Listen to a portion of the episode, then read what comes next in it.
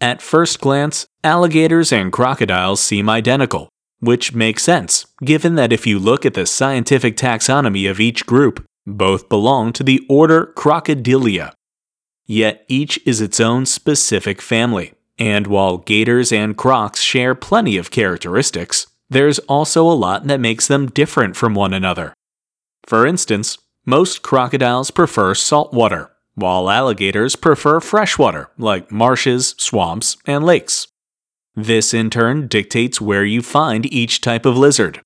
There's plenty of salt water around the world, so you'll find crocodiles all over the globe, especially in more tropical locations, while alligators are mainly found in the United States and China.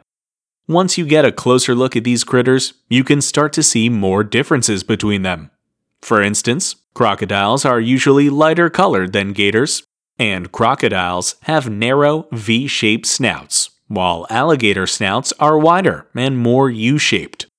When those snouts are closed, an alligator's teeth are concealed, but a crocodile's snout doesn't cover all of its teeth, leaving them with a toothy grin. Of course, if you get up close and personal with a gator or a croc and get a good look at those rows of razor sharp teeth, you probably won't be too focused on figuring out if it's an alligator or a crocodile.